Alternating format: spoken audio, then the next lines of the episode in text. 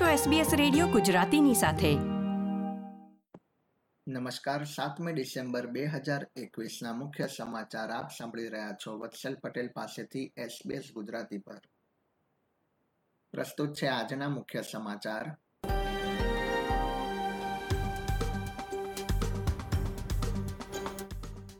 ઓસ્ટ્રેલિયામાં લગભગ વીસ મહિના બાદ આંતરરાષ્ટ્રીય વિદ્યાર્થીઓનું આગમન થયું. ન્યૂ સાઉથ વેલ્સની પબ્લિક સ્કૂલના શિક્ષકો આજે હડતાલ પર.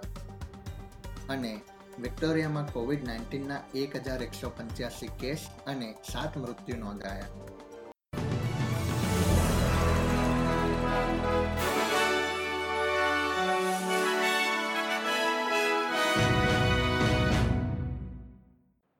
હવે સમાચાર વિગતવાર. ઓસ્ટ્રેલિયામાં લગભગ વીસ મહિના બાદ આંતરરાષ્ટ્રીય વિદ્યાર્થીઓનું આગમન થયું છે. ન્યૂ સાઉથ વેલ્સ સરકારના પાયલટ કાર્યક્રમ અંતર્ગત આંતરરાષ્ટ્રીય વિદ્યાર્થીઓના પ્રથમ ગ્રુપે સોમવારે સિડની એરપોર્ટ ખાતે ઉતરાણ કર્યું હતું. Indonesia, Singapore, Vietnam, South Korea, ચીન, કેનેડા સહિત પંદર દેશોના કુલ બસો પચાસ વિદ્યાર્થીઓ ઓસ્ટ્રેલિયા આવી પહોંચ્યા છે. ઉલ્લેખનીય છે કે આંતરરાષ્ટ્રીય વિદ્યાર્થીઓ તથા સ્કિલ્ડ વિઝા ધારકો માટે દેશની સરહદો પહેલી ડિસેમ્બરથી ખુલવાની હતી. પરંતુ ઓમિક્રોન પ્રકારના ચેપના ભયને ધ્યાનમાં રાખીને સરકારે નિર્ણય લીધો હતો. પંદર ડિસેમ્બર બાદ એક લાખ પચાસ હજાર જેટલા વિદ્યાર્થીઓ આગામી દિવસોમાં ઓસ્ટ્રેલિયા આવે તેવી શક્યતા છે. ઓછા પગાર તથા વધુ કાર્યભારના વિરોધ માટે ન્યૂ સાઉથ વેલ્સની પબ્લિક સ્કૂલના શિક્ષકો તથા પ્રિન્સિપલ્સે મંગળવારે ચોવીસ કલાક સુધી હડતાલ પાડી હતી. શિક્ષકો સિડનીના હાઇડ પાર્ક ખાતે ભેગા થવાનું આયોજન કર્યું હતું અને ત્યારબાદ રાજ્યની સંસદ સુધી રેલી કાઢી હતી. શિક્ષકોની ઓછી સંખ્યાના કારણે કેટલાક શિક્ષકોને તેમની પ્રતિભા કરતા અન્ય વિષયો ભણાવવા પડી રહ્યા છે. રાજ્યના ટીચર્સ ફેડરેશનના પ્રેસિડેન્ટ એન્જેલો ગેવરી લાટોસે જણાવ્યું હતું કે આ અંગે તાત્કાલિક પગલાં ભરવા જરૂરી છે. ક્વિન્સલેન્ડમાં સામુદાયિક સંક્રમણથી વધુ એક કેસ નોંધાયા બાદ હોસ્પિટાલિટીના કર્મચારીઓ માટે વધુ સુરક્ષા પ્રદાન કરવામાં આવશે. ગોલ્ડ કોસ્ટ ખાતે એક કેસનું નિદાન થયું છે. રાજ્યમાં વર્તમાન સંક્રમણની સંખ્યા ચાર સુધી પહોંચી છે. ઉલ્લેખનીય છે કે ક્વિન્સલેન્ડ તેની સરહદો તેરમી ડિસેમ્બરથી તથા વેપાર ઉદ્યોગો તેમની સંપૂર્ણ ક્ષમતા સાથે સત્તરમી ડિસેમ્બરથી કાર્ય કરી શકશે. રાજ્યના આરોગ્ય મંત્રીએ કર્મચારીઓ સામે ઉધરસ, છીંક ખાવા બદલ જે તે વ્યક્તિને દંડ ફટકારવાની જાહેરાત કરી હતી. ઓસ્ટ્રેલિયન કેપિટલ ટેરેટરીમાં ઓમિક્રોન પ્રકારના ચેપના ત્રણ કેસ નોંધાયા છે.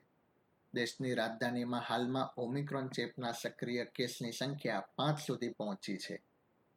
બીજી તરફ વિક્ટોરિયામાં એક હજાર એકસો પંચ્યાસી કેસ તથા સાત મૃત્યુ નોંધાયા છે. જ્યારે ન્યૂ સાઉથ વેલ્સમાં કોવિડ નાઇન્ટીનના બસો સાહીઠ ચેપ અને બે મૃત્યુ થયા છે. ભૂતપૂર્વ વડાપ્રધાન ટોની એબટે ન્યૂ સાઉથ વેલ્સના ભૂતપૂર્વ પ્રીમિયર ગ્લેડિસ બેરેજિકલિયનને આગામી ચૂંટણીમાં વારિંગા સીટ પરથી ચૂંટણી લડવા સમર્થન આપ્યું છે.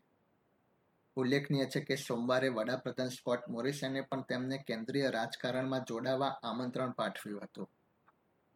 કેન્દ્રીય નાણામંત્રી સાયમન બર્મિંગહમ તથા પર્યાવરણ મંત્રી સુઝન લીએ પણ તેમને સમર્થન આપ્યું છે.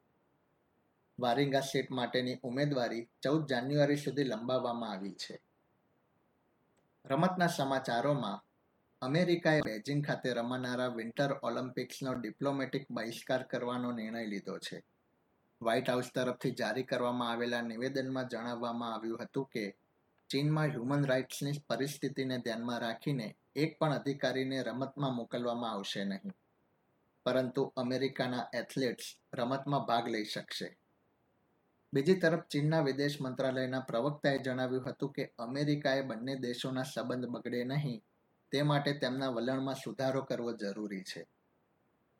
એસબીએસ ગુજરાતી પર આ હતા મંગળવાર સાતમી ડિસેમ્બર બે હજાર એકવીસના બપોરે ચાર વાગ્યા સુધીના મુખ્ય સમાચાર. આ પ્રકારની વધુ માહિતી મેળવવા માંગો છો? અમને સાંભળી શકશો Apple podcast Google podcast Spotify કે જ્યાં પણ તમે તમારા પોડકાસ્ટ મેળવતા હોવ.